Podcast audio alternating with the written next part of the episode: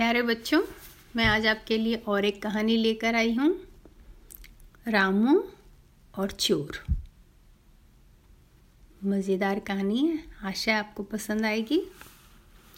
रामू दस साल का एक लड़का था।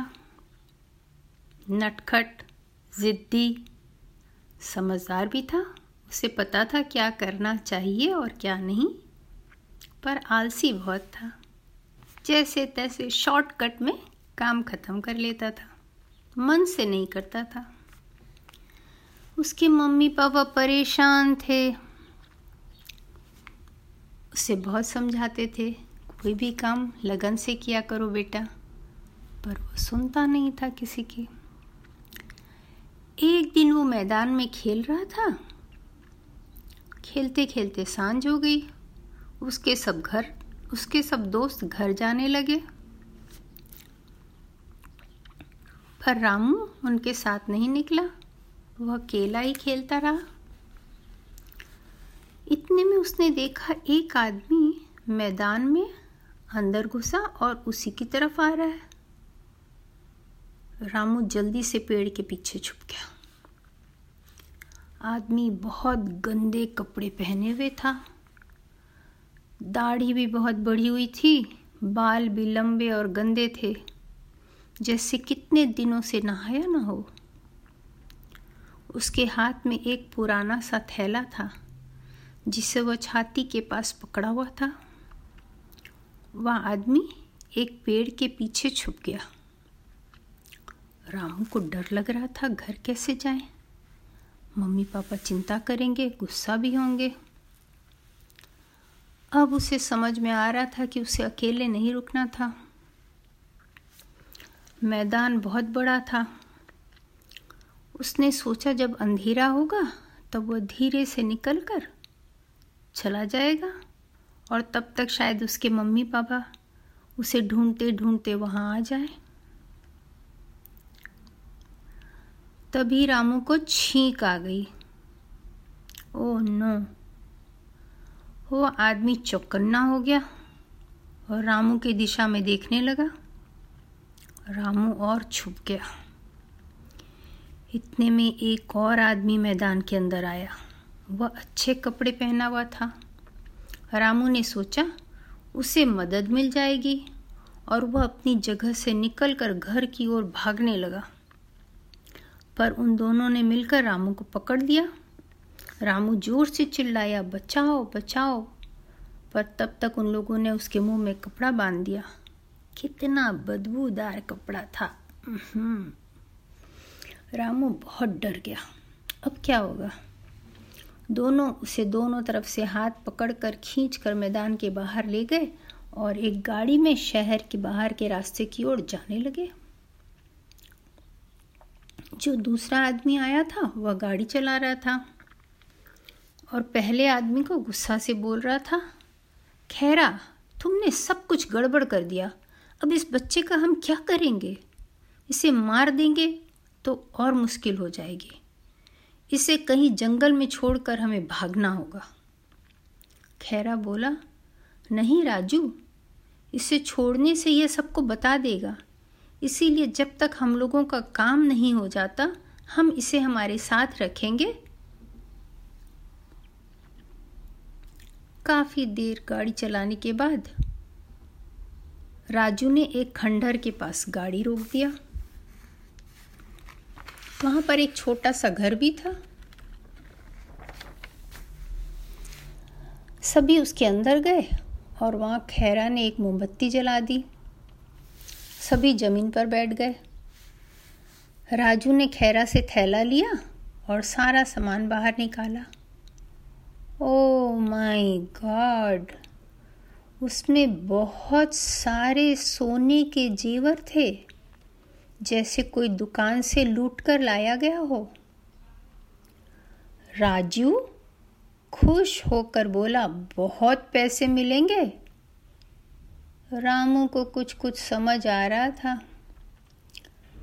राजू ने, खैरा को कुछ पैसे दिए कि तुम कुछ खाना ले आना, इसे भी दे देना और इसे भागने मत देना।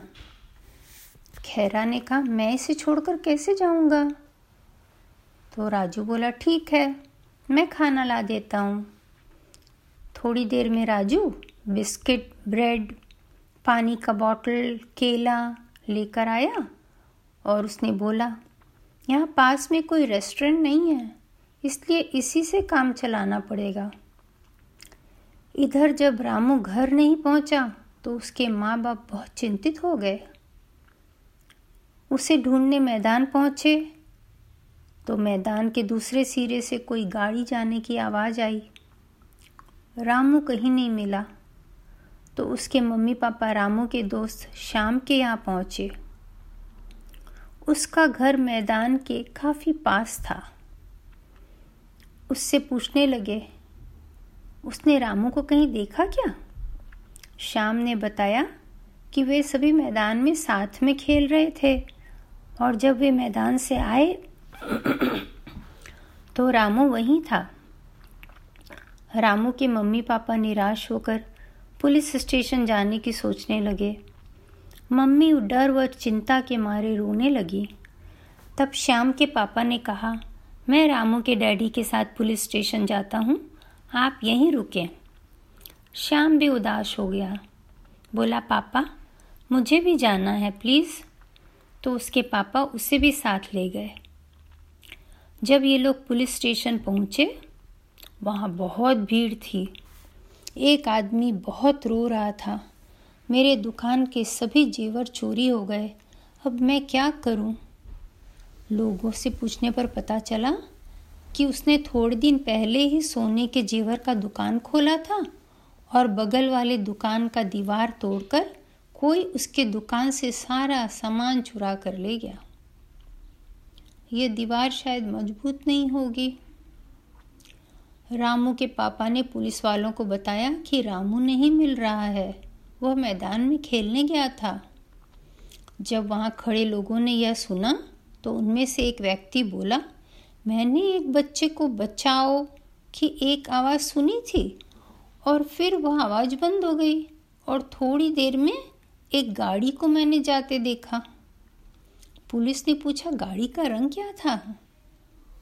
उसने बताया, गाड़ी काले रंग की थी। उसका number W P three four four six था। और एक आदमी ने बताया, यह तो राजू की गाड़ी का नंबर है, जिसकी दुकान की दीवार तोड़कर यह चोरी की गई थी। पुलिस तुरंत राजू के घर पहुँच गई और उसने रामू के बारे में पूछताछ किया। राजू डर गया और उसने बता दिया कि रामू खैरा के पास खंडहर में है। सब लोग जल्दी से खंडर की ओर गाड़ी में रवाना हुए। इधर खंडर में रामू बहुत परेशान था। अंधेरे में, गर्मी में, ज़मीन में बैठे बैठे उसे बोर लग रहा था। बहुत भूख लग रही थी। खैरा ने उसे बिस्किट व केला खाने दिया था। पर उसके हाथ और पैर बाँध दिए थे ताकि रामू उसे तंग न करे। जब रामू का, जब रामू का मुँह खोला, तब रामू ने खैरा से पूछा, आपके दांत इतने पीले क्यों हैं? खैरा को बहुत शर्म आई। उसने सोचा कि उसे रोज अच्छी तरह ब्रश करना चाहिए। फिर रामू ने पूछा कि आपके कपड़े इतने गंदे क्यों हैं?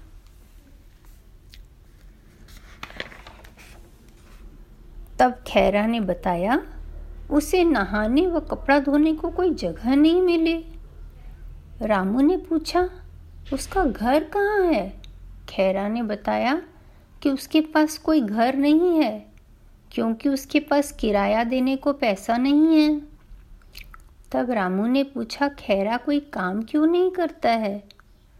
तो खैरा ने बताया कि उसने पढ़ाई नहीं की और उसे काम हमेशा मिलता नहीं है। रामू को उस पर दया आ गई और यह भी समझ में आ गया कि पढ़ना लिखना कितना ज़रूरी है। रामू ने खैरा को बताया रामू उसे पढ़ाना सिखा सकता है? अगर खैरा उसे घर पहुँचा देगा तो? खैरा ने बताया कि राजू के वापस आने तक रामू को वहीं रहना होगा। खैर, रामू ने बिस्किट और केला खा तो लिया था। पर उसे माँ के हाथों की गरम गरम घी वाली रोटी याद आ रही थी।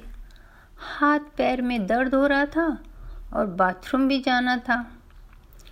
उसने खैरा से बताया, उसे बाथरूम जाना है। खैरा ने उसके पैर खोल दिए और थोड़ी दूर जाकर उसने उसे बाथरूम जाने को कहा। रामू ने हाथ की ओर इशारा किया तो खैरा ने उसके हाथ खोल दिए और उसे बोला अगर तुमने भागने की कोशिश की तो यहाँ जंगली जानवर तुम्हें खा लेंगे। और खैरा थोड़ी दूर पर खड़ा हो गया। रामू को लगा ये भागने का बहुत अच्छा मौका है, और वह दौड़ना शुरू कर दिया। खैरा उसके पीछे दौड़ा। पर रामू बहुत तेज दौड़ता था वो ज़ोर के एक पेड़ के ऊपर चढ़ गया। ताकि उसे कोई ढूंढ न सके। और चारों ओर देखने लगा।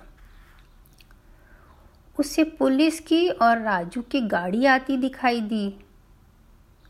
और उसने खेरा को भागते देखा। जब सभी गाड़ी से उतरे तो उसे गाड़ी की रोशनी में पापा और श्याम और श्याम के पापा दिखे। दो पुलिस वाले दिखे और राजू दिखा। उसने विसल करके श्याम को बताया कि खैरा जंगल की ओर भाग रहा है, उसे जल्दी पकड़ना चाहिए। श्याम समझ गया, क्योंकि ये उन लोगों का सीक्रेट लैंग्वेज था। उसने पुलिस वालों को बताया कि खैरा जंगल की ओर भाग रहा है।